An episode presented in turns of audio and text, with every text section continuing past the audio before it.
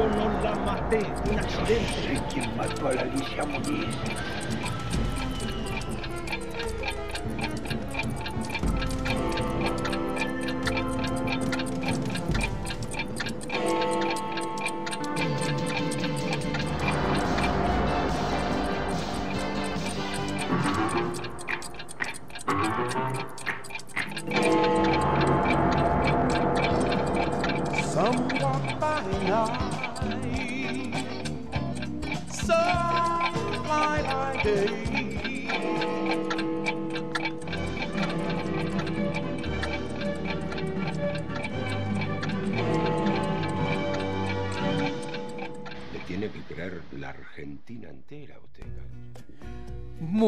Buenas tardes, buenas noches, buenos días. El horario Cuando sea, quieran Cuando nos escuchar. estén escuchando. Así que bueno, mi nombre es Mariano Core, arroba mcore71. Muy buenas tardes. Muy buenas tardes, mi nombre es Marisa Cariola, arroba de Cariolita. Hola a todos, mi nombre es Daniela Failias, arroba Dani Failias. Bueno, estamos acá reunidos otra vez. Sí. Estamos haciendo cada 15 días cubriendo lo que es la serie de Monzón, haciendo dos capítulos cada 15 días. Sí, Mm. pero eh, lo que pasa es que toda la semana estamos teniendo novedades en el ámbito periodístico. Ah, hay hermosas. Eso es lo que se va mezclando, sí, sí, Sí, sí, sí. Hay como mucho oportunismo y hay cosas que son más fiables, pero bueno, hay de todo. Es Mucha muy- gente que está muy de hablando. los argentinos. eso, Sí, claro. mucha gente que está hablando, Sí. eh, desde gente que habla que no dice mucho y, y repite más o menos la historia, y mucha gente que está hablando que estuvieron en esos momentos, Sí. que por un lado, como el hijo del Facha Martel, que dice que lo que se muestra en el, primer, en el primer capítulo, en la escena en la que cae Alicia Muñiz, no fue así porque él no lo vio, él estaba durmiendo, pero al mismo tiempo está la versión de que Maxi, el hijo de Alicia y Monzón, sí vio Sí lo vio que eso, pasó. claro. Así que vaya, Sí, hay puede ser que haya alguna licencia, pero bueno, por Exacto. ahora el hijo de, de Alicia no, no dijo, no hizo No, ninguna hasta ahora declaración. no. Siempre se estuvo alejado de los medios, salvo este rumor de que él, que se contactaron con él para. para pero- pedir algún tipo de claro, autorización. pero todavía no es oficial y nadie dijo si pasó. Así que hasta el momento es Sí. Versiones. anda a comprobar. Exacto, exacto. Y bueno, y estamos también en paralelo también con que, que lo que va contando la serie, que es la carrera de Monzón, que para lo que para nuestro interés lo que menos nos interesa de la historia, pero para muchos en la carrera deportiva de Monzón Sí. eh, Bueno, pero hay es- detalles por ahí. Yo no sabía, por ejemplo, el detalle de que él estaba tan lastimado, que estaba tan mal las manos, tampoco. El hecho de que peleaba infiltrado. O sea, hay, hay otros deportistas, como por ejemplo Maradona, Sí. que en el momento ya nosotros sabíamos que él, que él jugaba infiltrado. Sí. Pero Maradona se supo desde siempre que él jugaba infiltrado. En el caso de Monzón, yo la verdad que me enteré ahora de que él tenía tantos problemas este, óseos por, por la baja alimentación, los- el déficit de vitaminas y lo mal que él había comido de chico, que tenía los huesos tan frágiles. Eso de que él tenía las manos destrozadas, yo no lo sabía. Yo tampoco. O Y el, el hecho de que el, el- el estilo de pelea de Monzón viene de por tener las manos tan eh, Claro. destruidas para no eh, forzarse los, los golpes, era el- Claro. el, medir al rival todo el tiempo y cansarlo y después darle la piña como para hacer el knockout, que generalmente él ganaba con knockout. Sí, O sea, demoledor, lo que era la fuerza que tenía. Sí, porque también él eh, tampoco podía, primero que no tenía una forma de pelear que era tan pintoresca, que eso después hoy Sí. lo vamos a ver cuando, cuando habla justamente de esto de que hace falta más show. Este, pero también tenía que ver con el dolor que él tenía. Él prefería quemarse porque el tema es que al, al pelear infiltrado, él tenía un cierto tiempo Sí. en el cual no sentía el dolor, que por ejemplo acá lo vemos en el caso de la pelea de Benvenuti, que a él, primero que los médicos de allá no lo quieren ni tocar porque ya lo ven que está destrozadísimo y era súper irresponsable infiltrar a una persona que tenía las manos, por lo menos lo que se dice en este episodio, es quebradas. Directamente la- la- las muñecas estaban quebradas. Entonces el médico que lo ve en Italia dice, no, yo acá no, no te voy a infiltrar a una persona en este estado. Entonces lo que hacen es siempre, el primero que te dice que no, vas a buscar Sí. otro. Eh, Si hubieran estado en Argentina hubieran tardado dos segundos en Sí. encontrar algo, pero haciéndolo en Italia supongo que habrá sido más difícil. Es que segura- a alguien dispuesto. Seguramente, seguramente fue así, digamos, más o Sí. menos como lo cuentan, porque uno que creció, como poniendo el ejemplo de Maradona, que se contó millones de veces cómo Maradona jugó infiltrado el Mundial 90 Sí, y sí, sí. cómo lo inyectaban, y, todo- Sí. y todo ya era, y eran situaciones similares, Sí. era dame, y hasta Claro. Maradona mismo se llegó a infiltrar Sí. porque no, no clavaba la aguja en el pie. Ah, una locura. Una locura. Así que la Pero escena que vemos acá El tema este de que le dure un poquito tiempo. O sea, lo que, el momento que le infiltran le dicen es una hora. Es una O sea, hora. vos tenés una hora para ganar la pelea porque después de una hora vas a empezar a sentir el dolor real. Así que le dicen, que liquidalo en teniendo". el cuarto o quinto round. Claro. Más de eso no. Claro, y cuando se lo dicen, En, en- en la pelea también ya se empieza a ver que en un momento va y le dice a Brusa como, bueno, siento unos Eh, pinchazos sí. en las manos y se no puedo más. Y, el- y la persona le dice, bueno, aparte ya en la preparación ella está con hielo todo el tiempo porque él ya todo el tiempo está sintiendo Sí. este dolor. Este, eso también se explica la forma de pelear de él, más allá que después vemos que hay ciertas cuestiones del show que sí las va a ir puliendo con, con, el, con el paso de su carrera. Este, pero esta cosa también de, de que nos muestren este aspecto, yo la verdad que sí recuerdo cuando pasó con Maradona, me acuerdo que hasta había mostrado la lesión, cómo estaba el tobillo, o sea, vimos todo ese proceso. Sí. Pero en este caso yo la verdad No. que no lo recordaba.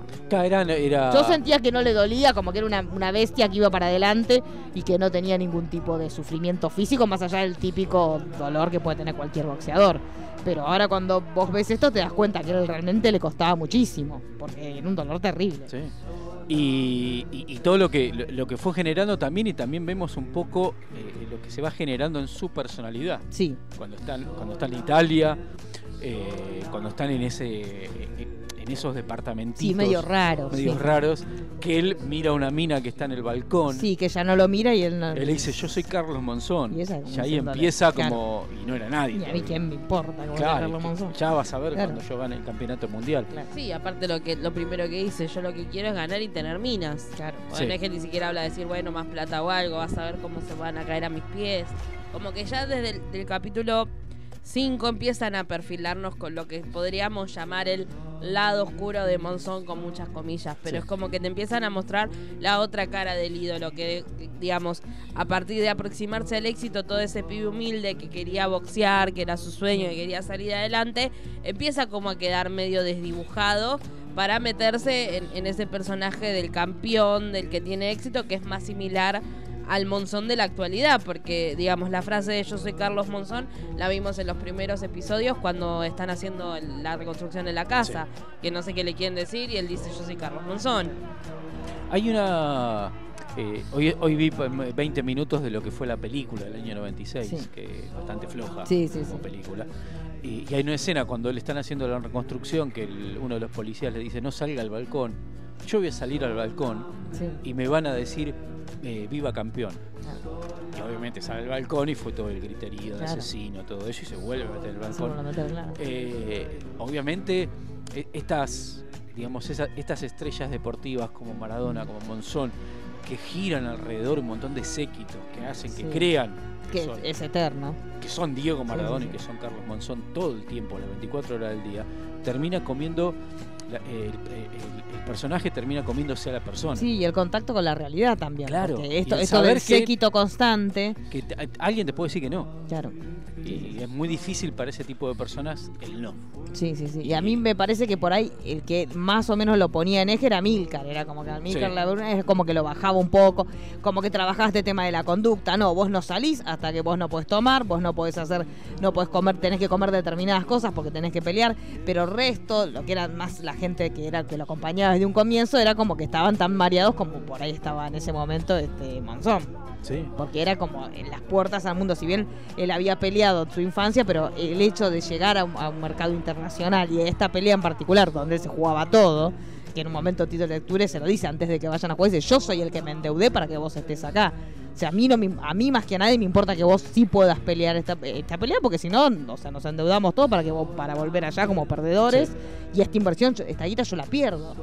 Porque una cosa es que él jugara por ahí acá, dentro de lo que es el, circuito argentino, que es más limitado, y otra cosa era darle la vidriera de una pelea internacional con Benvenuti, que en ese momento tenía una imagen importante. Sí, y, y para destacar, la escena de la pelea y cuando Monzón noquea a Menuti es igual A como fue. Es increíble. Sí, sí, sí. Está hecho de una manera muy buena, muy, muy increíble. Vamos a meternos en el caso, Sí, que digamos Sí. ya arranca la serie, digamos, eh, con los problemas que, que genera la defensa de Monzón y Mm. buscar esta abogada Patricia Mujer para tener Sí. un poco más de visibilidad antes lo que acusaban a Monzón y es la primera visita a Batán del Sí. equipo de abogados a- Claro, una vez que consiguen esta abogada mujer, que lo que ellos querían era que les limpiara un poco la imagen y justamente poner una mujer para que la gente se cuestionara, bueno, pero ¿cómo una mujer va a defender un femicida? Entonces, no, definitivamente será inocente. Exacto. Entonces, Y vemos en este, te- tenemos un par de audios, en el primer audio, como eh, el abogado, que nunca me acuerdo el abogado, ¿cómo se llama? De Luca. De Luca.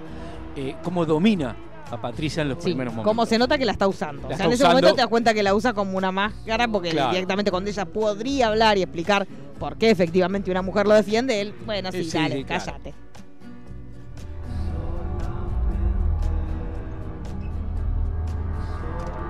¿Tenés corpiño de aro? ¿Qué? Corpiño de aro, de alambre. Porque te lo van a hacer sacar. Ah, eh, no, no.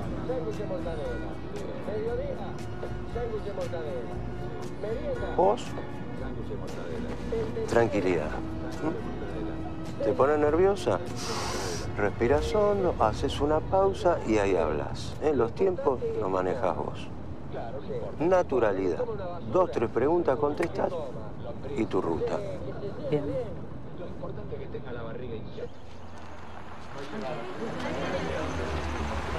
¿Sabés cómo, cómo se come un elefante?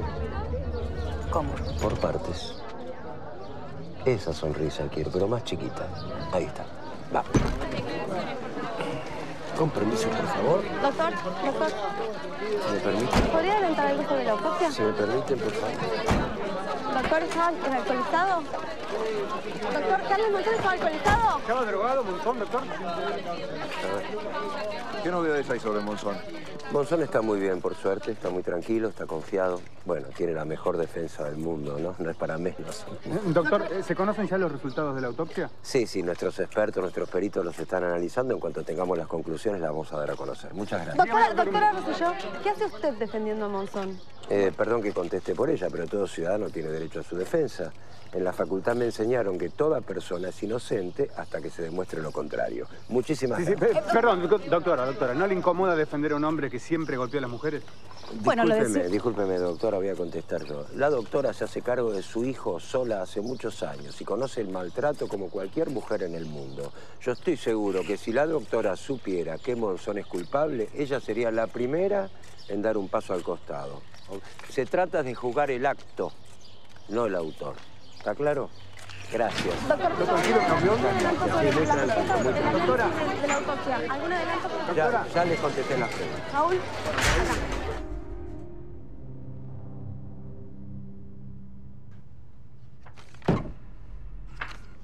¿Para qué me mostrás esto? Estas fotos son parte de la autopsia.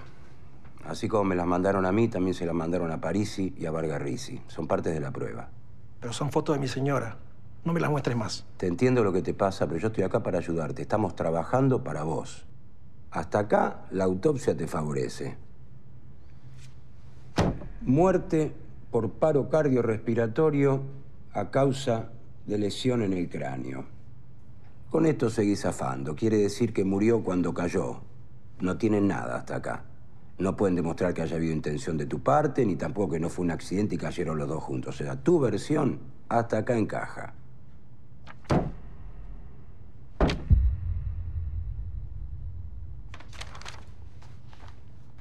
Marcas en el cuello por estrangulamiento. Esto, digamos, no te hace quedar muy bien porque dice que la estrangulaste, pero a la vez no dice que murió a causa del estrangulamiento. Entonces, podría seguir zafando. Lo mismo que acá con los golpes, con las trompadas, con los cachetazos. Ya entendí. Listo. No, listo no. Estas son las muñecas de Alicia. Están intactas. ¿Qué quiere decir eso? Que no puso las manos para frenar la caída. Vos sabés que la gente, inconscientemente, cuando cae o cuando se tira para suicidarse, pone las manos para salvarse. Es inconsciente. Pero Alicia no lo hizo. No lo descubrí yo, no soy tan inteligente. Me lo mandó el fiscal. También se lo habrá mandado a Vargarrisi. Vargarrisi va a pedir reautopsia. En la reautopsia se empieza a manosear el cuerpo, pasan cosas y ahí ya no sé qué puede salir. Nada. ¿Qué más va a salir? La ropa, ¿Vos también con eso? No sé, no me acuerdo. Me cambié. Yo qué sé. La sangre. Me corté el dedo con un vaso, ¿no te dije? Sí, sí, me dijiste, te cortaste con el vaso y regaste de sangre toda la casa por un cortecito en el dedo. Mira, hasta acá venís zafando, Carlos. ¿Sabés por qué? Porque vos y Alicia, de casualidad, tienen el mismo grupo sanguíneo. Pero va a haber nuevos estudios. Y si esos estudios sale que la sangre es de Alicia, ¿qué vas a hacer? ¿Qué vamos a hacer? No sé qué mierda me querés decir. Yo no la maté. Te lo dije mil veces. Yo no la maté. Fue un accidente. Se quiso tirar, yo la quise ayudar y nos caímos los dos. ¿Vos de qué lado estás, viejo? Del tuyo. ¿Sí? Sí. Ocupate que el Mati me pueda visitar entonces. Acá se hacen todos los boludos. Terminé. Y acá se plantean un montón de cosas que siempre quedaron ahí dando vueltas, como la ropa. La ropa de él, esta cuestión de que cuando ellos lo encuentran después de que pasa todo, cuando llega el servicio médico, él está vestido con la ropa que no tiene sangre, que no tiene ninguna mancha. Esto de que, que en realidad estas gotas de sangre que hay, que son de- de- lo que dice inclusive el abogado, que Sí. son del mismo grupo sanguíneo que, que Alicia Muñiz, pero él no- aparentemente dice que se cortó con un vaso, pero nunca se, ese corte no se ve. O sea, hay un montón de, de pequeñas inconsistencias que nunca se supo, nunca se aclaró demasiado. El tema No, de la no, no. ropa nunca se aclaró. Eh, Creo que nunca se aclaró y, y- y creo que en la serie después se va a ir viendo también el- las las diferentes versiones, porque también está el tema de que eh, Alicia Muñiz eh, estaba con el pelo mojado, de Sí. que en algún momento la movieron. Sí, alguien decía como que habían tratado de reanimar. reanimarla con, con, con- el agua, la agua, pileta, como- sí, no sea. Y, y eso tampoco se supo mucho. No. Hay que ver si la serie lo refleja. La película hay escenas así porque van van yendo con cada con cada versión y la van recreando. Eh, lo que tiene la película es como un falso documental porque hay alguien, un locutor que te va a la cámara y te va contando lo que pasa mientras camina en la escena, Claro. mientras los actores están representando la situación. Eh, muy bizarro eso, Sí. muy bizarro. Pero, pero se recrea todas las versiones desde, desde que Monzón se tira después, de que caen juntos, de que la quieren reanimar. Eh, se dice que la serie va a ir por ese lado también. Claro. Sí, sí, sí. En la semana estuvieron, estuvo el actor que hace el Facha en, en varios programas hablando y dijo que todavía no se vio lo más fuerte del personaje y que no se llama Facha por eso mismo. Porque es Porque hay cosas muy fuerte. fuertes. Claro. Entonces decidieron cambiarle el nombre para no herir. Pero todos sabemos que es el facho. Sí, sí, Sí. pero hay muchos nombres que no se usaron. sí, sí. este, porque- Es más, el hijo lo cruzaron con el hijo del Facha Martel y el hijo del Facha Martel lo felicitó al actor Sí, lo felicito al aire, es verdad. diciendo, o sea, que estaba muy bien representado su padre. Sí, porque hasta ahora todas las cosas así más pesadas que, que supimos sobre la figura de Facha Martel, las supimos por trascendidos. En realidad la serie hasta ahora no nos mostró nada, esto que decíamos de la red de narcotráfico. Sí. Lo que sí dicen es como que hay un tema de, de- de drogas, pero no te dicen si es de drogas a nivel consumo de ese grupo o de lo que sí se dice ahora, pero en los medios, no tanto en la serie, es como que tenía que ver con narcotráfico, como que esa era una sede de la costa que tenía que ver con tratar de la redistribuir Operación Langostino. Claro, Sí. exacto, exacto. Pero eso hasta ahora en la serie no se mostró. Entonces No, por ahí el hijo, obviamente el hijo de Facha Martel, ya lo que él dijo sí, es que sí, esa noche cuando pasó todo esto, eh, Facha Martel le puso en la mochila de él este, droga para que se la llevara. Más grande. Claro. Es más, las últimas entrevistas del Facha Martel habló de la balancita, Sí, sí, habló de que él repartía la droga. claro. de Pero que- siempre hablando como de un consumo entre amigos, o sea, Claro. como si él fuera el encargado de un grupo de amigos de ser el que, el que consigue y repartía. reparte. Punto, pero no, no más que eso. Pero también lo que decía el hijo de Facha Martel era, bueno, si él realmente hubiera estado en un lugar de poder tan importante, no hubiera terminado sus días como los terminó, sumido en la miseria, viviendo dentro de un auto, comiendo en el corralón porque lo conocían y le daban de comer para que él tuviera para comer y después dormía dentro de un auto. O sea, si él hubiera estado tan metido y a ese nivel, o hubiera terminado muerto o hubiera terminado con plata. Son las, do- las dos posturas, pero así en la miseria y, y solo era, era como que él lo que dice, por lo menos el hijo, que es medio raro que viniera por ese lado. Por ahí es esas personas que lo- lo- las usan para Claro. distribuir y cuando las papas queman, Chau. sí, sí, como, sí, como algo que en su momento fue útil para una determinada cuestión. Aparte recordemos lo que decimos siempre, ese verano en particular para la colonia artística en Mar del Plata fue nefasto. Sí. Entonces, aparte de lo que pasó con Alicia, después pasó lo de Olmedo, entonces es como que en ese momento todo lo que era el status quo de, de la gente más poderosa de la colonia artística en Argentina se terminó en ese verano. Sí. Después siguieron otras compañías, pero eh, lo que era más popular, popular, popular era justamente Este, por un lado Olmedo, que estaba relacionado con todo el, el mundo artístico, inclusive el del deporte, porque también fue una de las personas más afectadas por esto, lo que le pasó a Monzón y, lo que le pasó a Alicia, terminó como creando un, un tufillo siniestro y a partir de ahí se complicó todo. Sí, Bueno, el mismo Facha dice que a partir de la muerte de Olmedo fue como que se terminó todo. Claro. Eh, yo recuerdo que el- todo lo que era el elenco de No Toca Botón se unió a los uruguayos, Sí. los de que- Comicolor. Sí. Eh, hicieron un programa que duró nada, que era Shopping Center. Ah, Fue- como tratando de rearmarse. rearmar todo, que duró meses y lo levantaron porque era un desastre y que el elenco Olmedo a partir de ahí desapareció. Sí, sí, sí. sí. Pero, o sea que fue duro, digo, má- más, allá de las complicidades y de, Sí. la- de las cosas, digamos, fue duro también para, para la gente que quedó del otro lado. Sí, sí. Facha Martelo, Porque eran figuras muy, eran, eh, en el caso de Olmedo era como él era cabeza de compañía. Sí. Entonces si, si se- él no estaba más, era como que los demás, todo giraba alrededor de Sí. él. Este, podés llegar a hacer algo y tratar de, de lucrar un poco, este, porque quedaban otras figuras que eran, pero siempre estaban todos circundando alrededor de él. Si él ya no estaba, era como... Es que nunca más, después de eso, nunca más, salvo lo que fue en el último tiempo con Emilio Dizzi, Mm. eh, Rompeportones, no volvió a haber un programa de ese estilo. Claro, O sea, con un capo cómico sí. que, que generaban. Eso, esa movida, sí.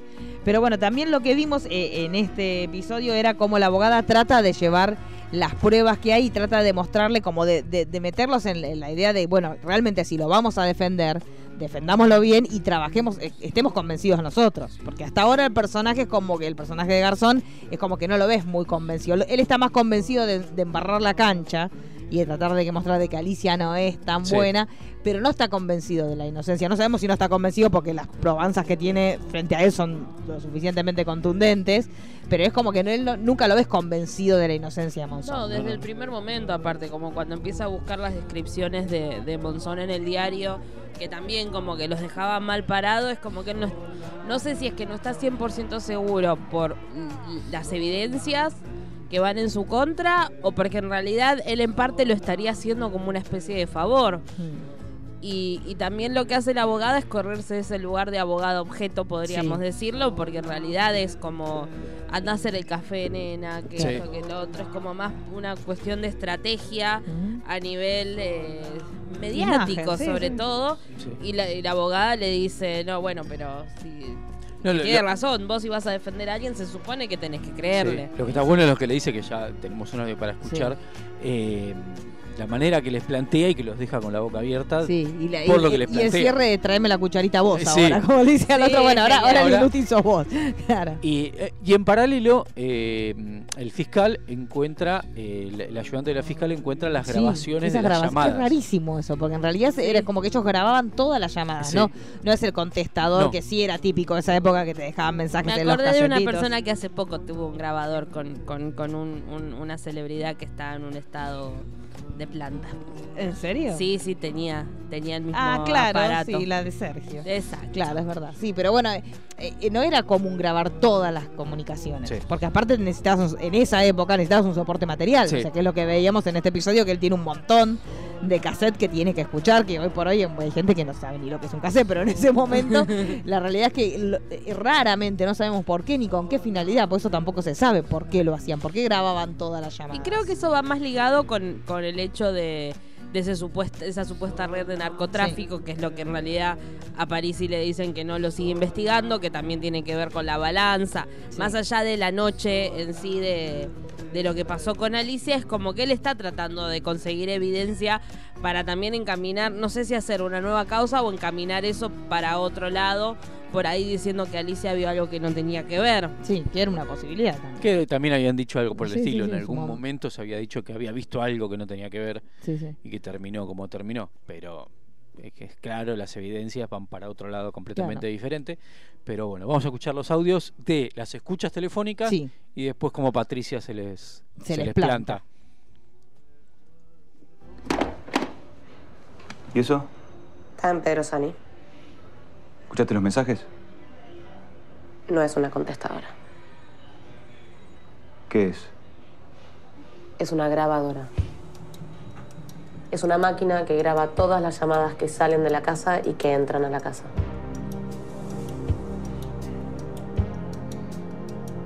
¿Para qué tendría esto el turco? No sé.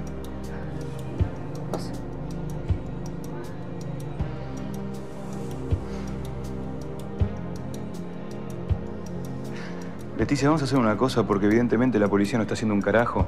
Quiero que lo encuentres vos al turco y que me lo traigas acá aunque sea de los pelos, ¿sí? Sí. Todo esto se está poniendo cada vez más raro. ¿Crees que le mande copias a los abogados? No, no, no. Lo quiero escuchar yo primero. Perfecto.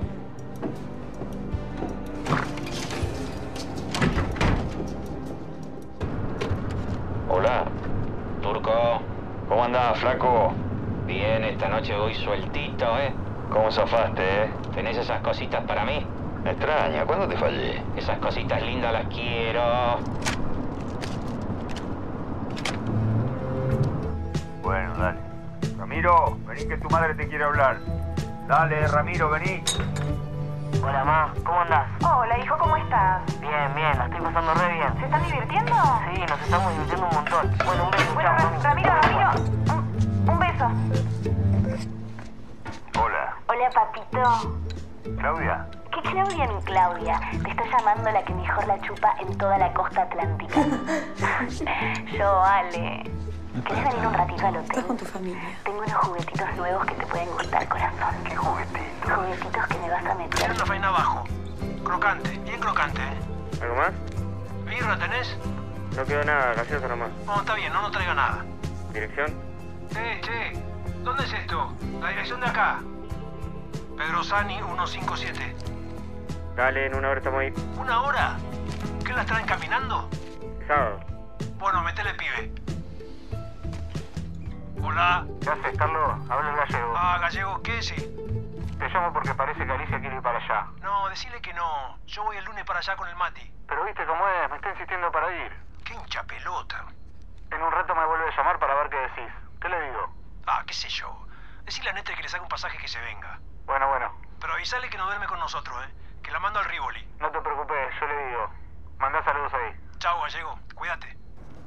Eh, si usted lo que quería era una mujer que solamente sonriera frente a las cámaras, se equivocó de persona. No soy yo. Si yo estoy acá es para aportar. Usted no me contrató para servir café. Ese no fue el trato. Igual yo sé por qué estoy acá. Sé que entré al estudio para mejorar la imagen pública de los defensores de Monzón porque soy mujer, porque le hace bien una mujer al equipo.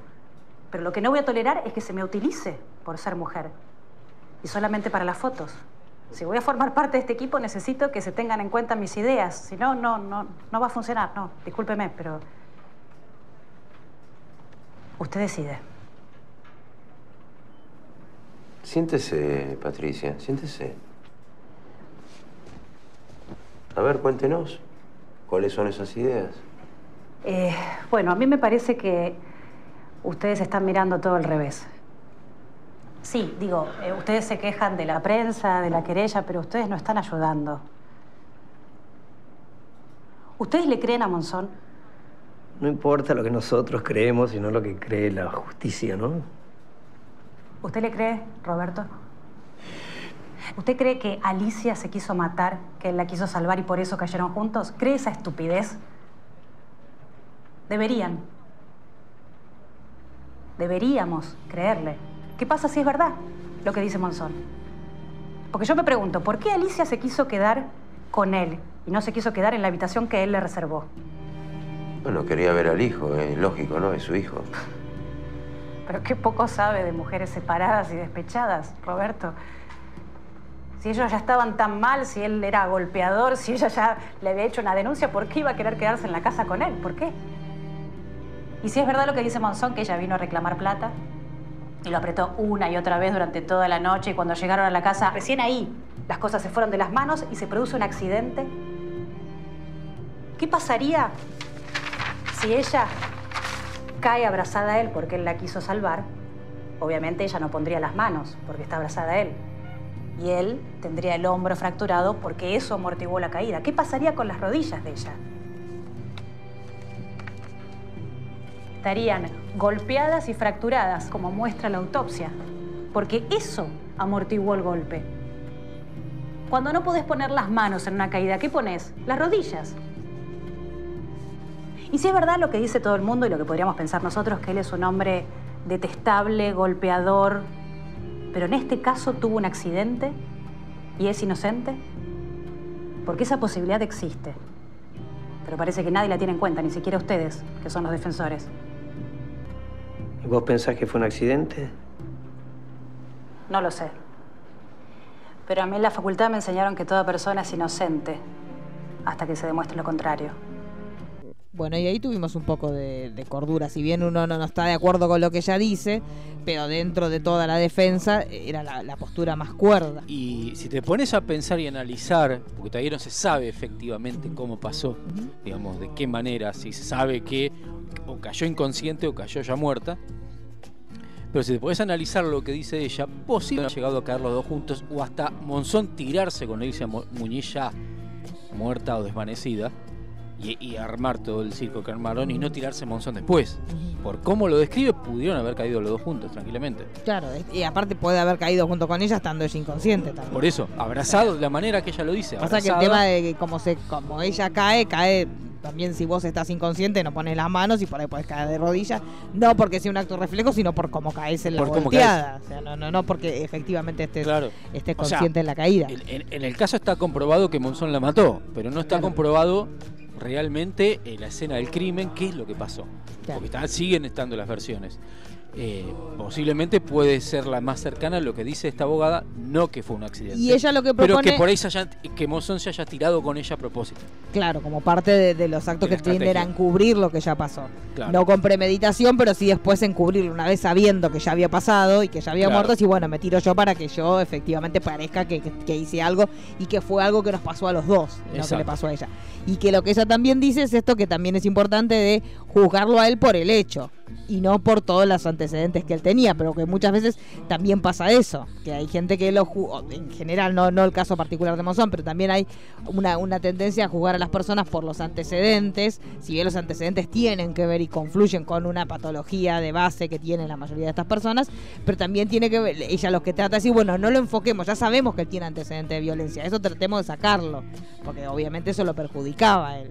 Y aparentemente recordemos que en ese momento no se habló, o sea, los medios no hablaban de la violencia de él. No, Nosotros después. un montón de cosas las sabemos ahora que pasaron un montonazo de años, pero en ese momento se hablaba de ese hecho, o sea que desde ese lugar lo manejaron desde los medios, eso se manejó bien. Porque en ese momento no se hablaba, se hablaba a lo sumo, discutía si este caso en particular era responsable penalmente o no.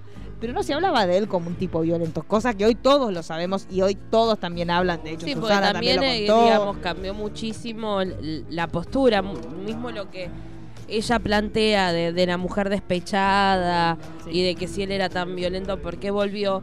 Es, digamos, es algo que se sigue luchando al día de hoy para que se empiece a creerle a las víctimas y se entienda que detrás de las situaciones de abuso y de violencia hay un montón de redes que son las que muchas veces cuesta romper para llegar a o pedir ayuda o poder salir de, de- de ese circuito de violencia. Entonces el contexto también tiene mucho que ver en Sí. este caso. No, aparte de, to- de, de todas las cosas que se dicen, de que ella lo volvió loco con la plata, de que Monzón le puso tres departamentos, que esto, que lo otro, tampoco terminan justificando nada. Pero o sea, la situación ese- terminó como sí. terminó, por No, más que Y ella... los medios en ese momento, le- la realidad es que los medios tampoco se hacían eco de esta historia. Porque No. nosotros hoy sabemos que ella había hecho denuncias, que es la, la vía para los que siempre critican y dicen, ay, bueno, pero no hay denuncia. Bueno, ella había hecho denuncias en los lugares que correspondía, de la forma que correspondía, con asesoramiento jurídico. Sí, o sea, pero no es que en los- ese momento no existía la Claro. comisaría de la mujer, pero lo entonces hacían del lugar que había. O sea, la realidad es que una mujer golpeada en ese momento tiene que ir a una comisaría normal, Sí. común, y hacer la denuncia. En este caso, lo que pasa es que ella cuando llamaba, directamente ya los, los que eran los policías de la zona, ya sabían, uy, es otra vez Carlos que está borracho. Pero ella, el, el tema es este, los medios tampoco, antes de que pasara esto, nunca se hicieron eco de esta situación que ella había pasado. Y ella había hecho todo lo que tenía que hacer, lo que el manual de la buena víctima se supone que tiene que hacer, que es llamar a la policía, hacer, eh, verbalizar lo que le está pasando. Ella todo eso lo había hecho con su círculo íntimo y con los, los resortes judiciales que había en ese momento. El tema es que también había un, hermetismo mediático que hacía que en ese momento, nos ese día nos despertamos todos con que era violento. Y él ya había tenido, no con Alicia, sino con su primer mujer, con, con Susana, un montón de situaciones de violencia que no se habían dicho. Porque inclusive ahora que surgió en una entrevista que, que Susana Jiménez contó que había sido golpeada por este, por Monzón. Ella contó que cuando volvió de este viaje a París que había hecho con Monzón, donde Monzón le pega por primera vez, ella se bajó del avión con gafas para que nadie supiera, porque también lo que decimos siempre, en ese momento estaba el estigma de la mujer golpeada como si la mujer golpeada tuviera que ocultar Exacto. el ser víctima, no como el golpeador tuviera que ocultar ser golpeador. La mujer golpeada se tenía que ocultar. Y era una cosa que no lo contaba porque era una deshonra, como si fuera una deshonra propia, una carga propia de ser víctima de violencia. Sí, sí. Sí, aparte la, la postura, por eso digo, las críticas a que Alicia lo volvía loco con la plata. Era el hecho de la, la crítica de lo que significaba Sí, ser que mujer golpeada y claro, lo volvía loco por la plata. Igual, aparte es- no solo eso, sino desde el otro lado también el hecho de decir, bueno, estaba borracho. Como que justificar que porque se ponía en pedo era violento y en realidad no tiene nada que ver una cosa con Sí. la otra. O como él lo, lo- lo- lo cuenta lo- los hechos según él, como diciendo, se puso pesada y le di un cachetazo. Claro, como pero- algo natural. Pero también hay, hay una estructura, em, eh, siempre estas situaciones llevan a gran, grandilocuencia, pero unas cuestiones que son que nos pasan a todos. También esta cuestión de decir, la vuelve loco con la plata. Eso es una cuestión que también pasa en, en- en las familias comunes hoy por hoy. Cuando una mujer, una mujer no quiere volver loco a nadie. De hecho, no querés tener que reclamar nada. Vos querés ir a mirar la cuenta y que te hayan depositado y punto. Sí. Y no tener que hablar más con esa persona. Cuando la mujer hace esto de, entre comillas, gigante, volver loco al hombre, es porque el hombre no está cumpliendo con sus deberes. Si Tal él cual. estuviera cumpliendo con los vos ni siquiera le hablás. Que es lo mejor que le puede pasar a una mujer separada. Es directamente que pase, venga, te pague los alimentos para el menor y venga a verlo cuando corresponde. Punto. Y vos no tener más contacto. Cuando la mujer se pone pesada, es porque la persona no está cumpliendo con sus deberes. Imagínense más en ese momento lo que costaba para una mujer de, de la posición de Alicia Muñiz ir a, a sede judicial si necesito que me deposite. Ahora está un poco más aceitado, pero sigue siendo complicadísimo la regulación de alimentos en, en una relación normal. Más en un, en un caso así, era es, como es que sigue pasando en los casos de, de- Y de es una famosos. forma de violencia también. Sigue pasando. Hay varios casos de que Sí. el, ogro, el ogro Fabiani, Sí, sí. que siguen con estos problemas de que no depositan a tiempo, de que se acumulan los meses y tienen que ir a reclamar y los shows televisivos Claro. y todo el problema. Sigue pasando, no, no hay una ley como más eh, Y esta cosa de decir venía a buscarlo también es una forma de violencia, pero también es una forma de poder. Es una forma de decir, bueno, vos vas a, ¿querés la plata? Bueno, listo, venía a buscarla donde estoy yo. O Sí. vete vos.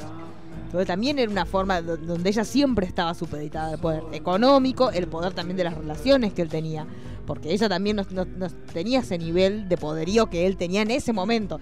Igual recordemos que cuando esto pasó, él ya había dejado la carrera de, de boxeador, ya la había terminado, y estaba como buscando la forma de reacomodarse en el ambiente artístico desde otro lugar. Porque Sí. ya, ya deportista no era, tenía, había hecho un par de cosas en, en el cine, pero tampoco era que nada, eh, eh, justamente lo hacía por como arrastre, como por inercia de su carrera como deportista, pero no iba a durar mucho tampoco. Es más, no me acuerdo de qué película está doblado. Sí, que sí. él hablando. Sí, sí, porque él era, era bastante complicado. Sí. De hecho, lo vemos acá que él era súper tosco en un montón de cuestiones, cuando hablaba con lectura, y cuando hablaba. Él, él- todo esto le costaba mucho.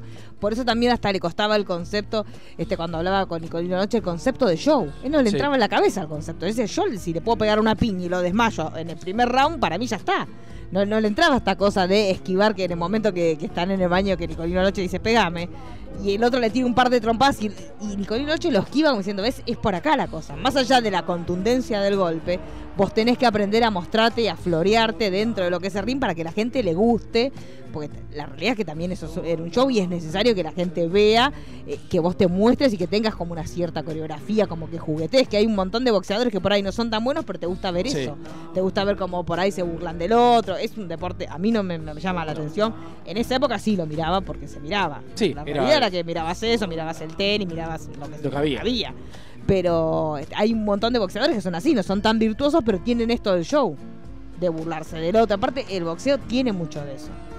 Eh, cuando son los pesajes que se empiezan a chicanear entre ellos, es, mu- es mucho más Sí. común que otros deportes. O sea, ya del hecho de la presentación y la conferencia Claro. de prensa ya empiezan los... Sí, ya el hecho de retar a alguien, ya vos como retador de alguien que ya tiene el campeonato, ya tiene otra cuestión, eh, más, más típica del boxeo que no te pasan otros. Es como, digamos, es como en el fútbol en la, comparación de Maradona y Messi, que es lo que se le critica Sí. a Messi, que no es vistoso como Maradona. Claro. Que no es... Que no es un hábil declarante. Que ahora que pasó con Messi están todos contentos y dicen, no, ya se fin, claro. No, por ahí el tipo está cansado y ya es adulto y tenés también te plantás de otro lugar. Sí. Este, pero lo cierto es que Monzón era un tosco. Era un tosco en el deporte y era un tosco en la vida social. Entonces también pasaba esto de, de- de la, que todas sus que- relaciones estaban teñidas de eso. O sea, muchos cuentan más o menos lo mismo, que era bruto, que era violento, Sí. que era lo que cuenta el hijo de Facha Martel, que le regaló una navaja y diciéndole, diciéndole la Se tenés la que usar cuando venga un policía. Sí, Una locura. una locura. O sea, y un nene de... Sí. ¿Cuánto tenía? Eran 10 re años, chiquitos, no me acuerdo sí, cuánto sí, tenía. eran re. Eh, o sea, regalarle la navaja, pues sí. Clavaba a un policía. Sí, Punto. el mismo declaraciones de yo le pegué a todas las mujeres menos Claro. a mi madre. También había otros conceptos y, y en realidad a nivel mediático, volviendo al tema de Alicia, cuando empezás a hacer, digamos, y a buscar los titulares de la época, a buscar las entrevistas de, de- de esos años cuando pasó el homicidio, te das cuenta de cómo trataban la noticia, que era otro contexto completamente distinto. Porque hay un titular de Alain Delon que dice, eh, ¿Quién yo no le ha pegado ¿quién a no le una ha pegado a mujer? una mujer? ¿Entendés? O el parar la mano, digamos, en la nota de Alicia, como que si bien por ahí se, se vislumbraba un poco que era eh, no violento, se usaban palabras como es muy celoso, es posesivo, Se pone mal cuando toma. se pone mal cuando toma. Entonces eran otras maneras de justificar la violencia, que yo creo que es en parte lo que pasa con Susana Jiménez, que justamente este fin de semana declaró que la única vez que le pegó Monzón fue esa vez en, en Europa. Pero la realidad es que a veces hay un montón de otros tipos de violencia, como decía María, Marisa, el tema de... eh, el- de- de económico, de- el tema de digamos, de, de manipular. No solamente un golpe es la violencia, que entonces yo creo que Susana quizás vivió un montón de otros, porque cuando ella dice no podía venir ningún actor a saludarme porque la que se armaba. Y eso es violencia, o sea, no necesariamente tiene que pegar y dejar un hematoma gigante para decir este tipo es violento. Lo que pasa que, eh, por suerte, entre comillas, pero la situación que tenía Susana le permitió despegarse ni bien la Sí, vio porque venir. ella tenía Porque también, Era una mujer independiente en lo económico. También ta- la realidad es que tampoco era el amor de. Era una relación pasajera. Lo que pasa que como eran los dos, estaban tan en el candelero, en ese momento era como que todo el mundo quería que eso siguiera. Pero la realidad es que en ese momento Susana, que no era ninguna boba, la vio venir. No, y chau, me aparte era, el abro. mayor- era Claro. la mayor etapa de éxito de, de Claro. Susana cuando recién despegó, entonces también ella tenía otra visibilidad que quizás Alicia no tuvo, porque en realidad con Alicia fue lo contrario, ella dejó su carrera por estar con Monzón. En cambio, Susana nunca, digamos, ellos se conocieron filmando La Mari, que es lo que se va a ver recién en el octavo episodio, y como que ahí empezó un romance que estuvieron cuatro años de relación, y en paralelo, porque ahí vamos a tener un montón de otros Pelusa. conflictos con, con Pelusa. Pero en el caso de Alicia, ella sí trabajaba como vedette, porque es más, creo que en una revista estuvo con Graciela Alfano, y se empezó a correr del modelaje cuando estuvo con Monzón. Entonces también es distinta las herramientas que utilizó para con cada una de sus mujeres. Y aparte yo calculo también que el hecho de tener un hijo con él, también, pues yo le calculo que si ella no hubiera tenido un hijo, ya está, no lo veía nunca más. Sí. Listo. O sea, la primera situación de violencia, chau, te vas. Pero el hecho de que tuvieran un hijo y estuviera, esto que decíamos recién, el poder económico que él ejercía a través de la cuota alimentaria, hacían que ella sí o sí tuviera o que buscara alguna forma de solventar la vida de- de- de- desde lo económico de su hijo, o que buscar. Es, es distinto la posición de una mujer que vos tenés una relación y chau, listo, me, me pegó, Sí. no lo veo nunca más, no me importa nada. Y más por ahí ella que era uruguaya, decir, bueno, me vuelve a Uruguay. Claro, como Chau. un montón de cuestiones me parece que le pasaban a ella y aparte del hecho de que ella estaba enamorada de él y evidentemente en ese momento también había un concepto más enfermizo del amor que tenía que ver con bancarte todo en pos de evitar estos pequeños episodios que ahora con el tiempo se sabe que los pequeños episodios no son episodios, tienen Sí. que ver con, le- con cómo es la persona. Que, hay una, digamos que hay algo que siempre nunca se supo bien, que está reflejado en, la- en las escuchas telefónicas cuando le, le dicen a Monzón que va a venir Alicia, que le dice, bueno, pero que vaya a dormir al Sí. Rigoli, que no venga a casa. Sí, y sí. termina yendo a la casa. Y termina yendo a la casa. Nunca se supo bien. Hay gente que dice como que supuestamente cuando bajaron de ese taxi venían peleando. Sí. Hay un montón de versiones. Que él le venía pegando. Hay una versión que dice que él le venía pegando y que de hecho por hay como unas gotas de sangre. Había fuera de la casa de, de Pedro Sani. Había unas gotas de sangre como que daría la sensación de que él la bajó y ya le venía pegando desde. Este, que es también lo que dice el abogado. Estas gotas de sangre que nadie sabe Están a quién le todos lados. pertenecen. Este, pero hay como varias versiones, como que una versión es que supuestamente se reconciliaban, otra versión es que estaban ahí porque ella fue a pedir la cuota alimentaria y ella se quedó con él, Otra, otra otra dicen que eh, se entera de esta situación de, de excesos con drogas y todo y ella va a rescatar a, A su, su hijo. hijo. El tema es que hay un montón de cosas que no se entienden No porque más allá de la muerte de Alicia, el hecho de que ella estuviese desnuda, de saber si fue algo anterior o que la desvistieron Claro. después. Porque él, como que él estuviera con la ropa dudas. impoluta y, y ella estuviera Sí. desnuda, te da- ya te da a entender que acá hay una escena del crimen que se modificó.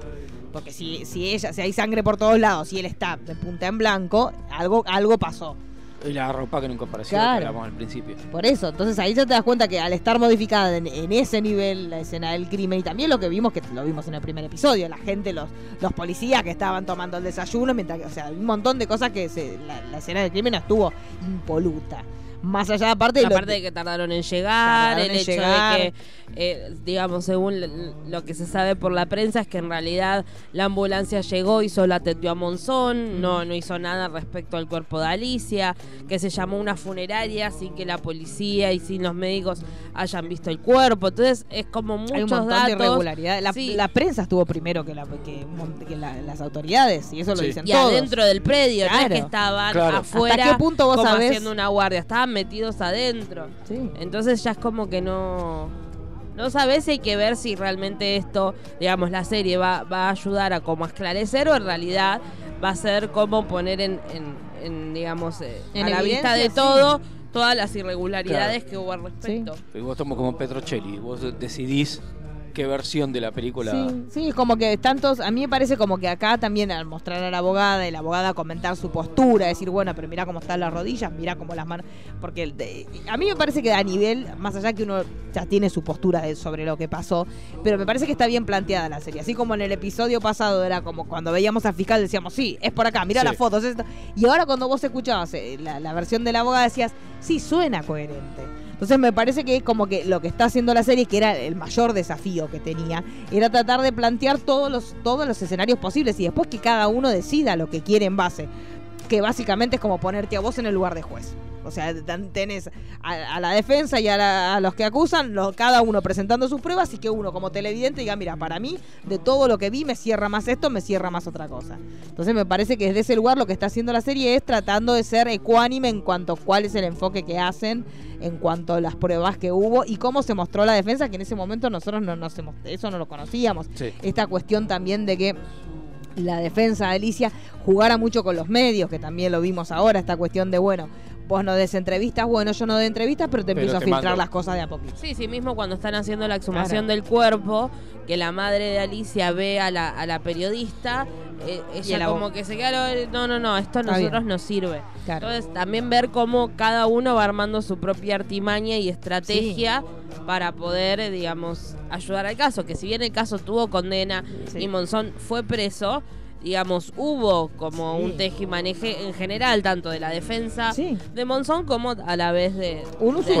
un inteligente de los dos por parte de los Sí. medios. Por eso también En ese momento me- parecía, yo la verdad que estúpida, o todos creo que estúpidos, creíamos que efectivamente las cosas se filtraban. No pensábamos que efectivamente eran entregadas o que iba una abogada y decía, toma, necesito que Es esto que se convengamos que hasta hace muy poco Sí. uno entendió el concepto de Claro. se filtra. Sí. Eh, por eso mismo le dan menos años a Monzón, porque Claro. tomaron como aliciente que vivió siempre en una realidad violenta. Entonces es como que todos usaron. Sí, Y yo, todos, todos, Yo creo que Monzón fue condenado por ser Carlos Monzón y fue eh, beneficiado por ser Carlos Monzón. Para Las dos cosas. Sí, para mí un poco de ambas cosas, sí, sí, sí, sin lugar a dudas. Lo que pasa es que yo en ese momento no recuerdo que hablaran tanto de, de- de la infancia de él complicada. No, pero hay que ver en el juicio cómo Sí, se sí, por eso digo, pero los eso. medios, desde los medios no se hizo ese enfoque. No, no, no, no. No, en realidad yo creo que era como más que nada el tema de, de digamos, hablaba más de Alicia. fomentar, sí, tratar de buscar el tema de, de- o dejarla como, ¿qué es lo que intentan hacer en este capítulo? Sobre Sí. todo desde el lado de, de, De Luca, dejarla a Alicia como mala y a Monzón como bueno, como esa polaridad de es todo es bueno o es malo y em, como centrarse más en eso los medios que y sobre todo el hecho de que él era el campeón, él era el- eh, costaba mucho romper, que aparte en las entrevistas que, que- que hicieron, pa- que, que acompañan cada episodio, que es lo que hablaba Miss Bolivia en el primero, cuesta mucho romper la figura del ídolo, porque es como una religión, es como... Es la religión Es como cortarle todos. la cabeza a Dios.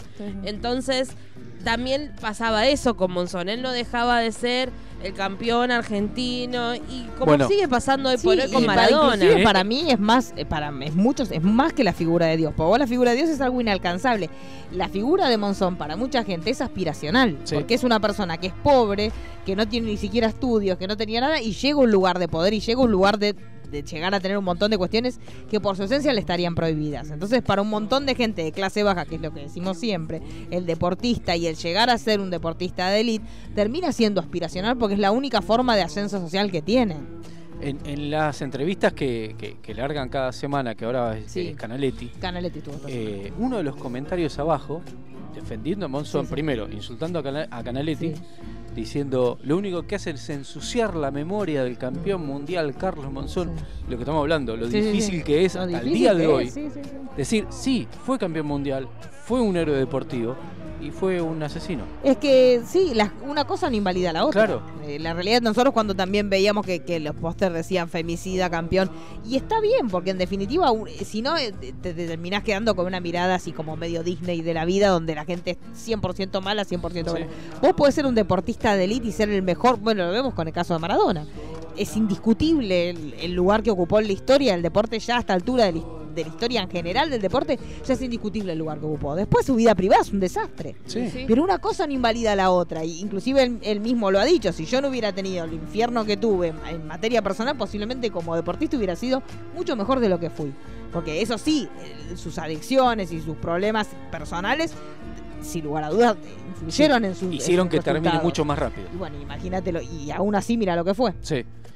Por Porque por- lo mismo, o sea, vayamos a Pelé, Sí, que no es una figura sea. como Maradona, que en su vida personal es muy cuestionado también. Pero Pelé es Pelé. Sí, sí, lo que Se pasa tiene que, ah, yo lo veía desde- de- cuando mirás todo el tema de Monzón, era que es como que es muy complejo la imagen de él, Sí. porque es un por un lado es como una maquinita de ir al frente sin pensar y por otro lado es como que siempre está mirando a los demás.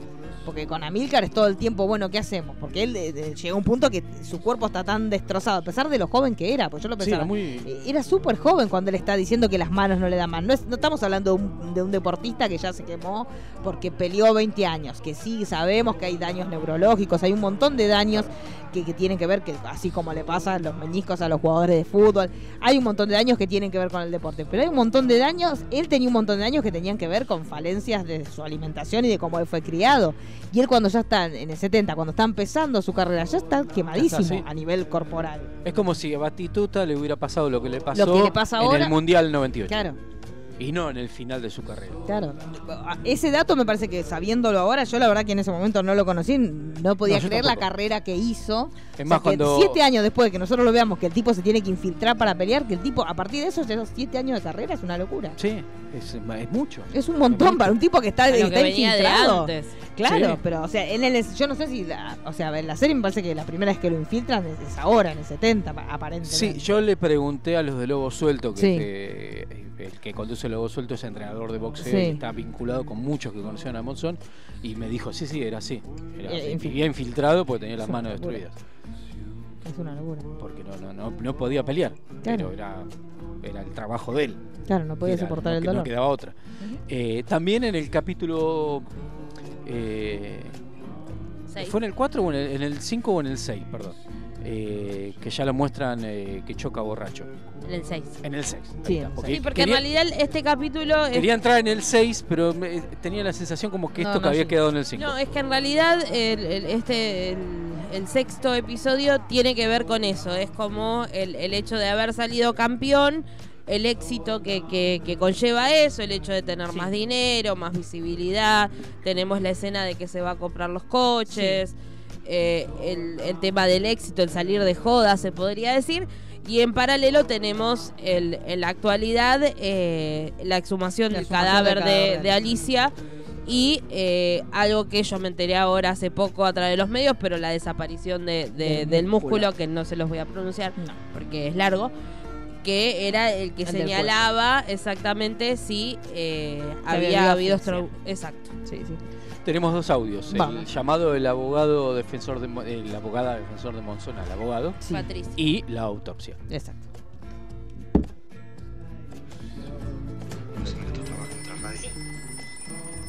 ¿Quién llama a esta hora?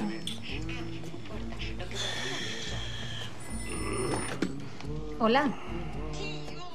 Ah, ¿cómo te va? No, no, no, no importa, no importa. Sí, ahí te lo paso. ¿Quién es? ¿Quién es? ¿Eh? ¿Quién es? Patricia. Bueno, sí, Patricia. Hola. Sí, Patricia. ¿Qué? Pero la puta que lo parió. ¿Y los peritos? Llámalos ya que vayan para allá.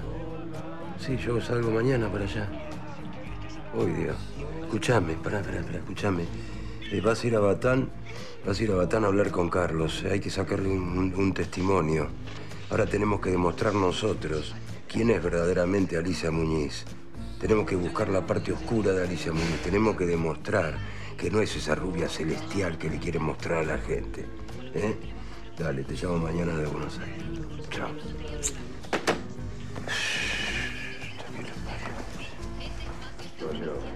En 20 años que estoy con esto, nunca me sucedió. Disculpe la tardanza, me demoraron en la puerta. Yo pude entrar, pero mi equipo se quedó completando papeles. Sí, como verás es un desmadre todo esto, ¿no? ¿Cuántos son los tuyos? Son el doctor Varela, su ayudante, el perito, su ayudante, mi secretaria. ¿Cuántas personas? ¿Cuántos son? Siete, ocho conmigo. Estoy contando más de 30. Es imposible llegar a buen puerto. Bueno, yo propongo que los ayudantes no entren, que se queden acá afuera. Pero nadie pudo prever esto. Yo lo único que pido es coherencia en el proceso de trabajo. ¿sí? Tenemos un poco la mano. Que lo haga otro trabajo. No, no, no, vamos a calmarnos, señores. A ver, Ese que está ahí, el que está hablando por teléfono, es periodista de Aparicio. llévate el del teléfono, por favor. ser. Sácalo. A ver, muchachos, esto es muy simple. Si no nos acomodamos y organizamos, la autopsia acá no se hace. Les pido seriedad y disposición. Estamos todos de acuerdo en que si esto sale mal nos perjudicamos todos, ¿no? Fractura de hueso y oides, Afirmativo. laringe y anillos traqueales. ¿Comprueba?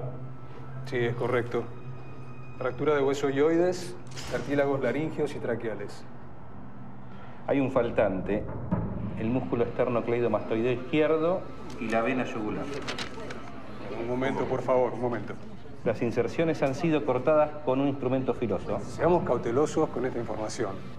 El músculo está presente en el cuerpo, se encuentra retraído por un corte, pero no figura como ausente. El músculo esternocleidomastoideo izquierdo no está. Perdón, perdón, pero ¿qué significa eso? Doctor, ¿cabe otra posibilidad? No científica. ¿Pero qué pasó? ¿Vos estabas al tanto de esto? ¿Qué pasó? ¿Yo? No, no, no, no. Yo me estoy enterando de todo esto con ustedes, así que tranquilidad, por favor. ¿Pero lo robaron?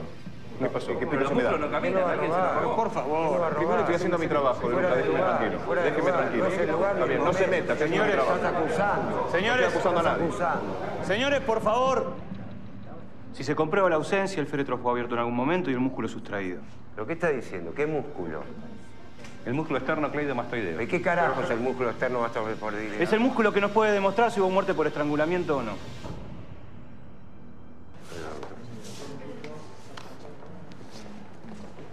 Escúchame una cosa, si usted tiene algo que ver con la desaparición del músculo ese, está en problemas. Y yo me voy a encargar de demostrárselo. ¿Vos estás loco? Yo no tengo nada que ver con eso. Y tampoco creo que eso que dicen sea verdad. A ver, ¿qué pasó? ¿Profanaron la tumba? ¿Cómo? ¿Cuándo? No te dejes llevar por un grupo de forenses que se cubren entre ellos para disimular las cagadas que se mandan. De hecho, esta autopsia fue un disparate y que la hayas pedido otro disparate. El fiscal la pidió, fue el fiscal. Sí, me imagino, me imagino. Y deja de amenazarme, ¿eh? Mejor ocúpate de tus clientes. Y deja que Alicia Muñiz descanse en paz. Pero no sea ridículo. Cara dura. Bueno, acá también tenemos otro tema que no sabemos si se va a retomar o no después, pero el hecho de que de esto de que el, al cuerpo le falta un músculo que al día de hoy se sigue discutiendo, porque de hecho una Sí. entrevista que tuvo la abogada, lo- lo- ella decía que no era que le faltaba, Que sino que fue extraído para analizarse y por eso en el momento en que se hace la segunda autopsia no estaba presente. Pero también hay un tema que supongo que lo, lo hablarán después o no, que es el tema de que se trasladó el cuerpo y el tiempo del traslado del cuerpo desde la costa hasta Capital, donde se hace la segunda autopsia, fue excesivo. Entonces algunas de las, de las teorías que surgieron era que se había justamente parado en algún lugar, en algún punto medio de este camino, desde la costa hasta acá, hasta Capital Federal en Argentina, para los que están escuchando de México, este, se supone que en este camino fue donde se extrajo este músculo, este que efectivamente era el que daba la pauta de que había, ella había muerto antes de caer. Este, no sabemos si esto se hablará después o no, pero acá por lo menos hasta ahora no se habló.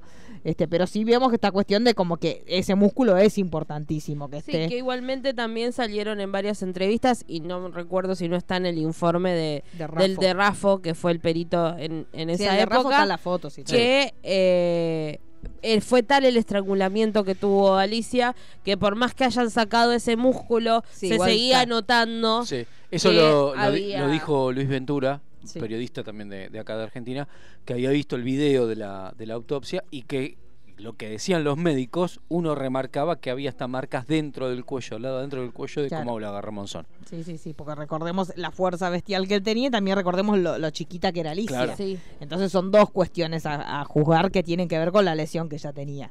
Este, pero lo cierto es que bueno, esta segunda autopsia siempre fue la más problemática, la que trajo mayor conflicto, la que fue pedida por la fiscalía, pero que siempre fue la que generó, por eso al momento de que ellos se encuentran hay como 30 personas y dicen, bueno, ¿cuántas personas cada una de las partes quiere para que estén presentes? Y cada uno empieza a decir, yo 8 por mi lado, 8 por aquí, termina siendo como 30 personas y no vamos, puede ser 30 personas en la mesa donde se hace la autopsia. Entonces, hay un montón de cuestiones que tienen que ver con esta segunda autopsia que hacen como que todo sea más turbio, si bien cada uno tiene su postura, como dijimos recién, la, la abogada de él sigue sosteniendo que el músculo fue extraído, pero está pero no estaba en el cuerpo, pero supuestamente fue extraído para su análisis y por eso no estaba al momento de la segunda Sí. autopsia. Como dice que uno en el audio que dice, sí, sí, el músculo está, está eh, Retraído. retraído. Claro.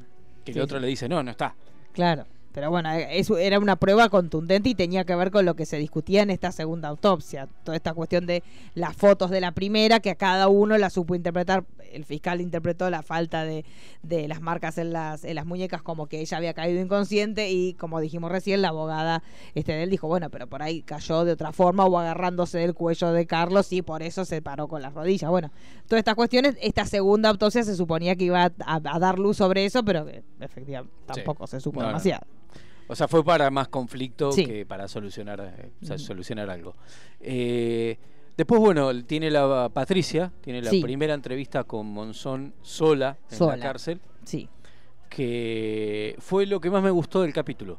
Sí, Este fue, sexto sí, capítulo, es interesante. Toda la situación de ella Digamos que con para una abogada mujer penalista es dificilísimo. Son muy pocas las Sí. abogadas que son mujeres en, en materia penal porque es muy directamente ir a, a un este a un establecimiento penal es complicadísimo. Yo le- eh, yo soy abogada y cuando estudiaba me acuerdo que en un determinado momento un profesor dijo bueno los vamos a llevar a los estudiantes a, una- a un penal para que hablen con los presos. sé yo. Y la- eran tantos los recaudos que vos tenías que tener como mujer para ir a, y aparte era un día que volvíamos, o sea, era en realidad entrábamos a la cárcel y íbamos a hablar como con cualquiera eh, Sí. en la hora de visita y era no te la ropa que te tenías que poner, cómo te tenías que vestir. Te decían que ni siquiera usaras desodorante. Pues decían que por ahí el olor al desodorante a, a la otra le podía llegar a causar algo que lo excitara y que vos terminabas teniendo un problema. La mayoría de las mujeres optamos por no ir. Pues si bien era interesante la experiencia de ir a, a un penal a conocer o a hablar, ver desde adentro cómo era, la cuestión es que para las mujeres es complicadísimo.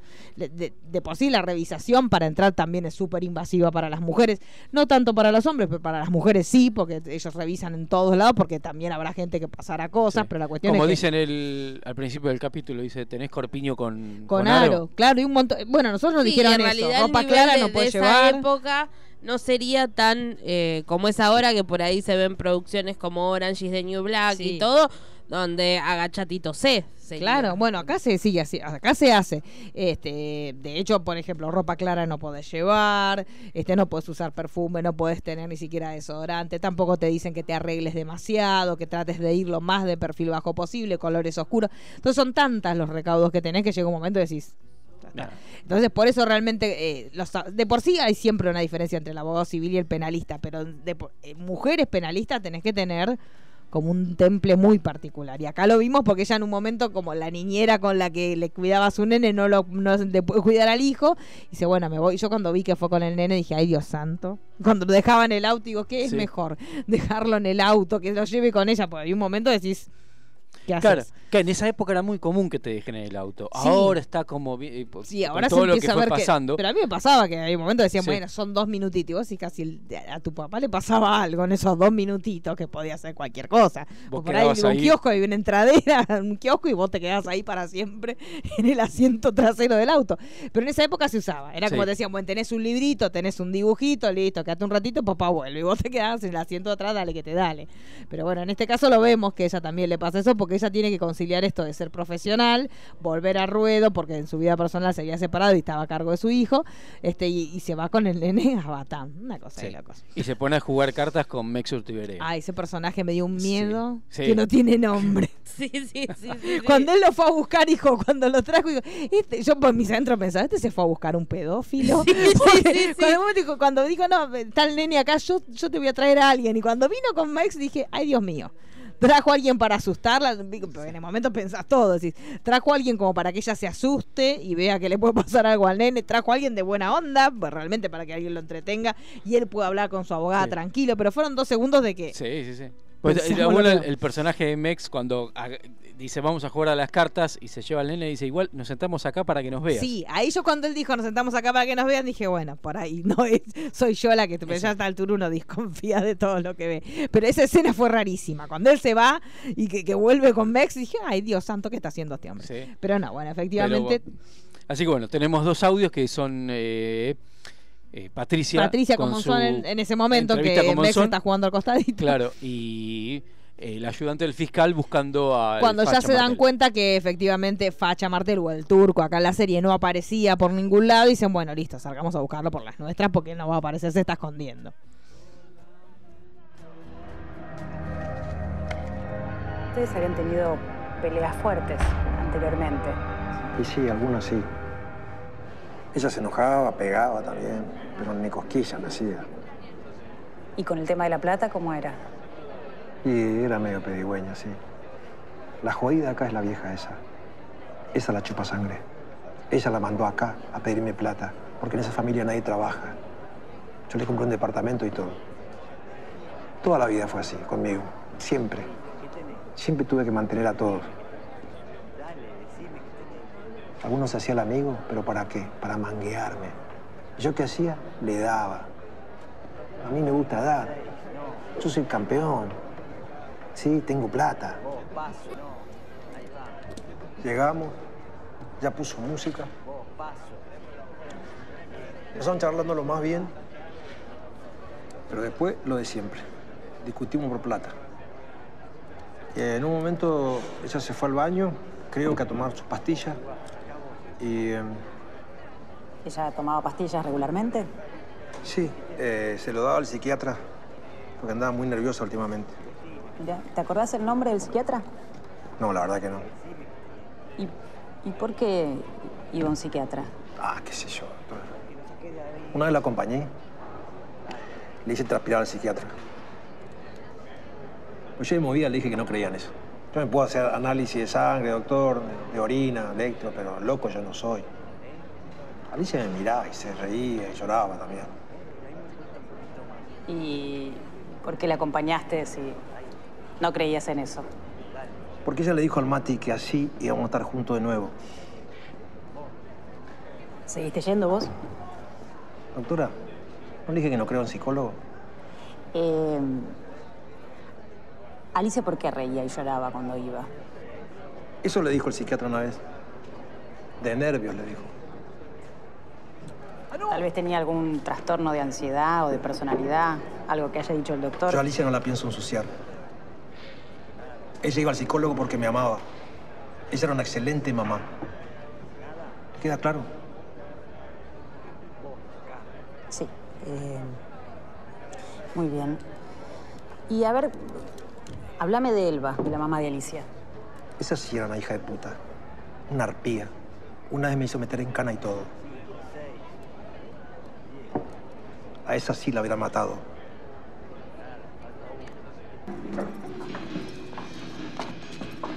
¿Vos no me debías guita a mí? ¿Qué decís, zorro? Si lo nuestro ya lo cerramos, ¿qué decís? Nosotros cerramos cuando yo digo que nosotros cerramos. Adelante. Disculpe, señorita, por el desorden y la suciedad, ¿eh? Le ruego que tome asiento. ¿Usted es amiga de Elton? Amiga, no. Negocios nada más. Yo le puse el apodo a Elton. Bueno, en realidad yo le puse el apodo a todo lo que está por acá. Por ejemplo, ese que está ahí, le digo mandarina. Porque cuando se enoja se hincha todo y se pone naranja. Y aquel que está allá, le decimos mentira. Porque tiene las patas cortas. Y acá la tenemos usted. Y acá lo tenemos a Elton Tito. Bueno, dígame, ¿qué necesita? Ando buscando al turco Cairuz. Ah, de ahí la tenía, de la tele, claro. Usted está en el caso Monzón, ¿no? No me digas, Elton, que ahora trabajás para la policía vos. Yo laburo solo para vos, zorro. ¿Qué decís? Mejor, mejor. Bueno, y dígame, ¿y qué gano yo si le doy esa información? Nada.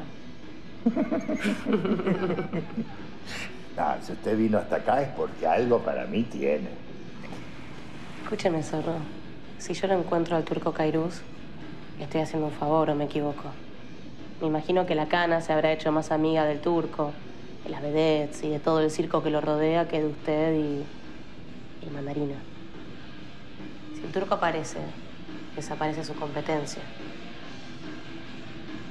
Ganamos los dos.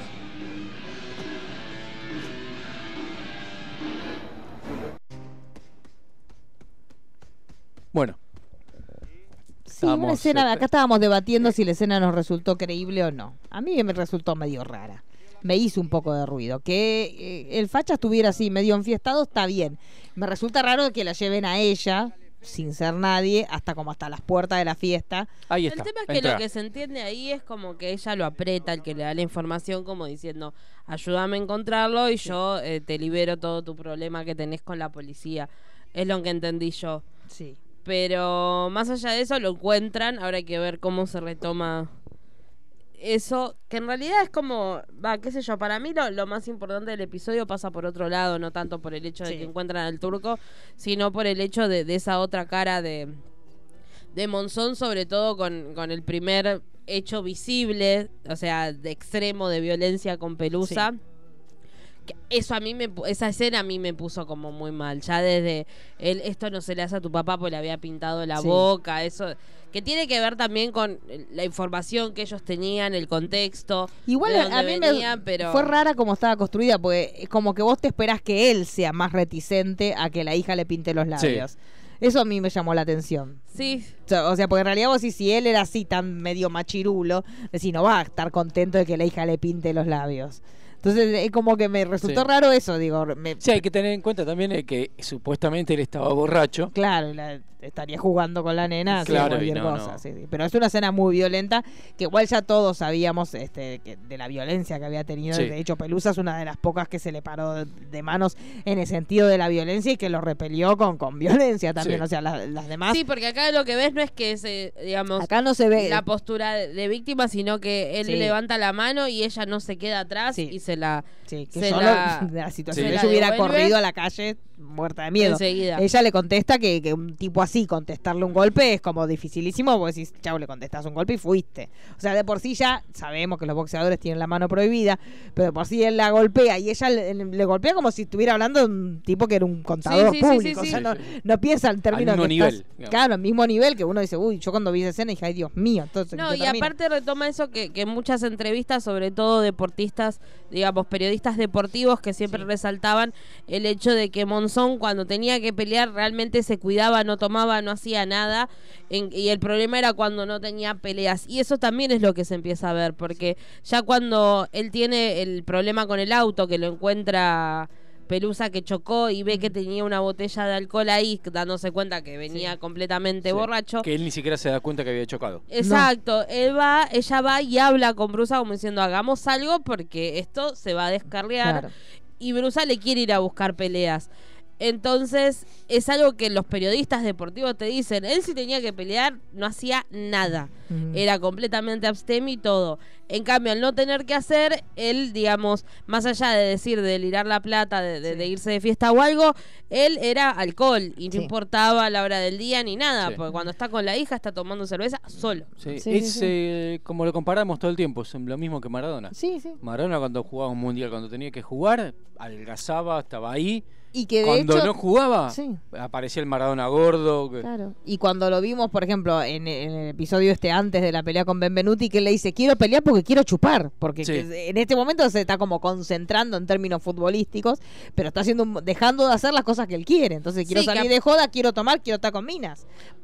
Y sí, que aparte era lo que le recriminaba a Loche. Claro. Con el hecho de que, y este que lo venera y sale y toma y no se cuida, y yo que me cuido. Entonces, eso está bueno, que es como empezar a, a- a desmenuzar esa figura del campeón para todas las aristas que él tiene, porque no es solamente un hombre muy dedicado y con, digamos, un objetivo clave que era ser campeón, sino que hay un montón de otros matices y que en realidad lo de Alicia no fue un caso aislado en su vida, sino que, eh, o sea, para donde pareciera que encamina la serie es eso, no que fue un caso aislado de una relación tóxica en particular, sino que él tenía una tendencia que la tuvo con prácticamente todas sus mujeres, con la diferencia que Alicia digamos, final- se excedió. claro. Tuvo un final trágico, que en realidad podría haber sido tranquilamente Cualquiera, Pelusa, pero- sí. tranquilamente Susana.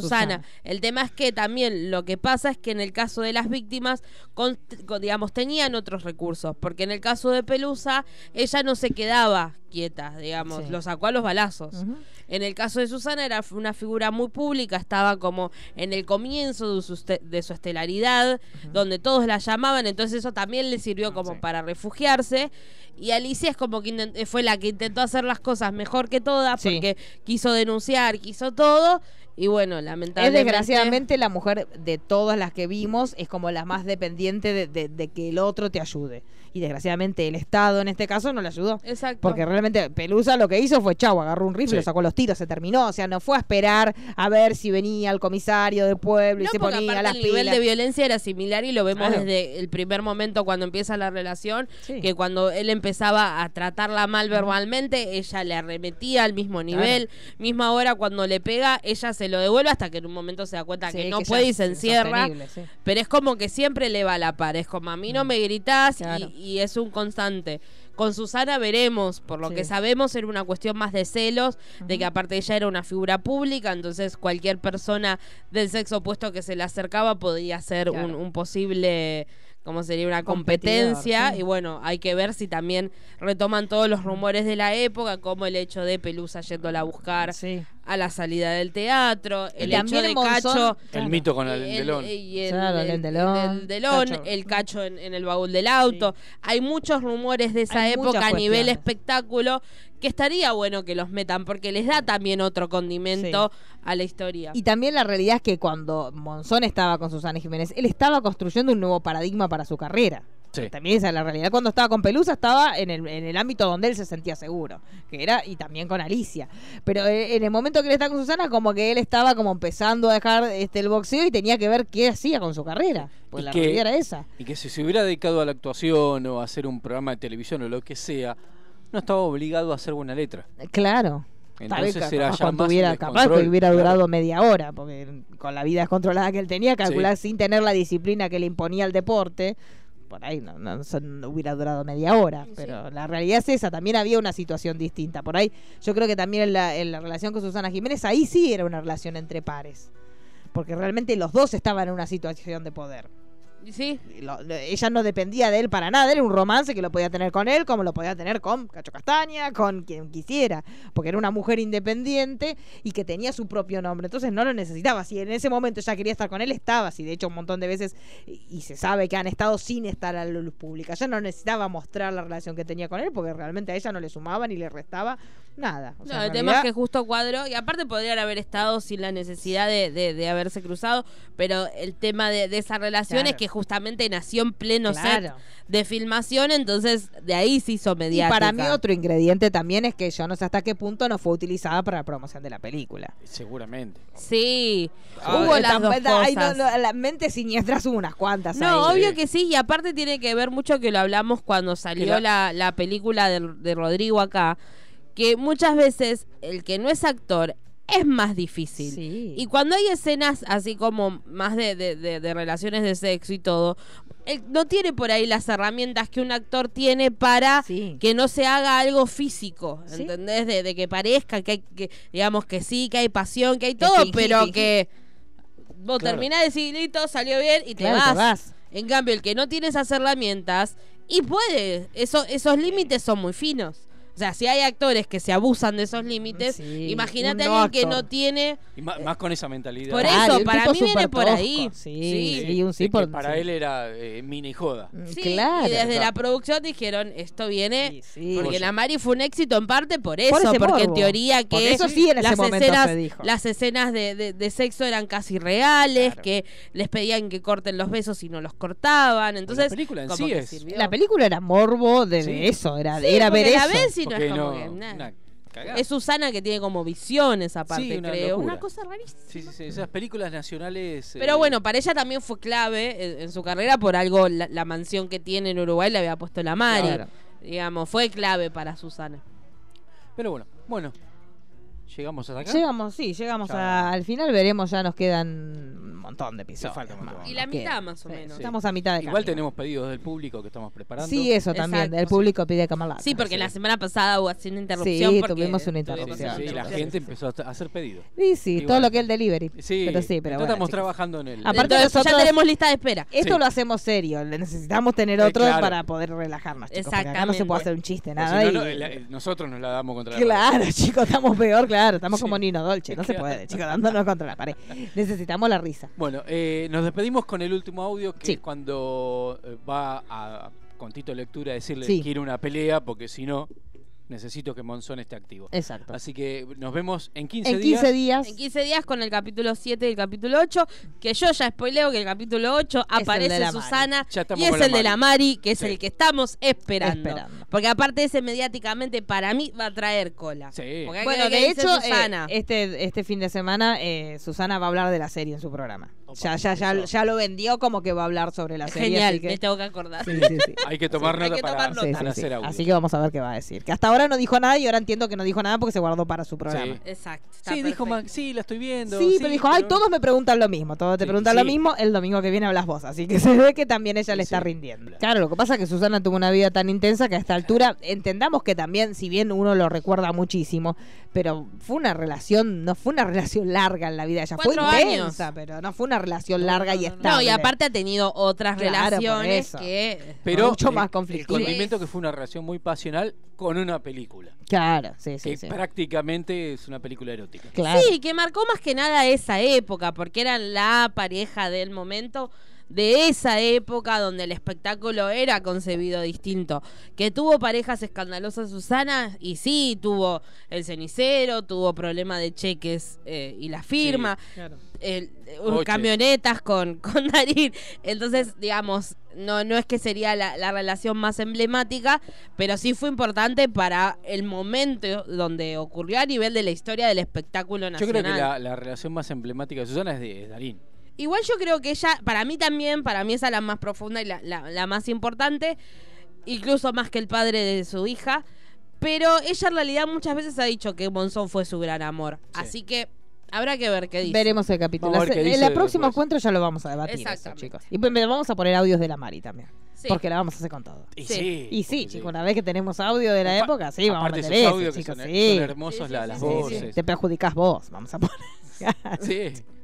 Bueno, nos vemos entonces en 15 días para analizar el episodio 7 y, el episodio 8. Y también recordemos que en el canal de Space tienen todos los videitos de YouTube que son súper interesantes, que siempre nosotros cuando vemos producciones de afuera decimos qué bueno estos contenidos extra. Bueno, es- esta serie también tiene esa particularidad que aparte del el capítulo en sí que ves, tenés estos pequeños videitos que te van contando cosas que tienen que ver con la vida de Monzón. Y también está el documental Furia, que tiene que ver con toda esta cuestión de cómo él este, manejaba el deporte. Así que son unas cositas extras por si se quedan con ganas de saber más. Y artículos, obviamente, en Spoiler, Spoiler Time. Time. Y en la página de Alicia Muñiz. Exacto, Que también, que siempre, sí, sí, y, y todas las, eh, todo lo que nosotros estamos contando de los este, episodios o las personas que fueron a los programas, todo esto lo va subiendo a la página de Alicia Muñiz, todo este material se va subiendo. ¿eh? Sí, Así incluso que, material de archivo de la época, Sí, más allá de, lo que se está reflotando. Así que bueno, mi nombre es Mariano Core, arroba mcore71. mi nombre es Marisa Cariola, arroba Cariolita. Mi nombre es Daniela Failiase, arroba Dani Failiase. ¿Y cómo pega? Mire que este no puede perder, ¿eh? Está confiado. ¿Vio la mano que tiene? Sí, pesada, ¿no? Es rápido, se mueve mucho. Téngale fe, lecture. Con la derecha te mata, eh, pero tiene que trabajar más el jab. Eh, ¿Cómo anda, Brusa? ¿Se lo viene a entrenar este también? No, ya. Ya tengo suficiente con lo mío. Entonces, ¿a qué viene? Porque yo me estaba yendo ya, ¿eh? Necesito una pelea urgente para Monzón. Tiene que tener un poquitito más de paciencia, ya va a llegar la pelea, Brusa. Monzón, si no pelea, se me descarrila. Yo necesito que pelee rápido, Tito. Si usted quiere seguir sacando los huevos de oro de la gallina, va a tener que conseguir una pelea o en Roma, o en Buenos Aires, o donde usted quiera. Bueno, pero es un tipo joven, un poco de joda no le viene mal a nadie. No, no me está entendiendo, Tito. Si Carlos no se sube al ring rápido, se la va a pegar de frente.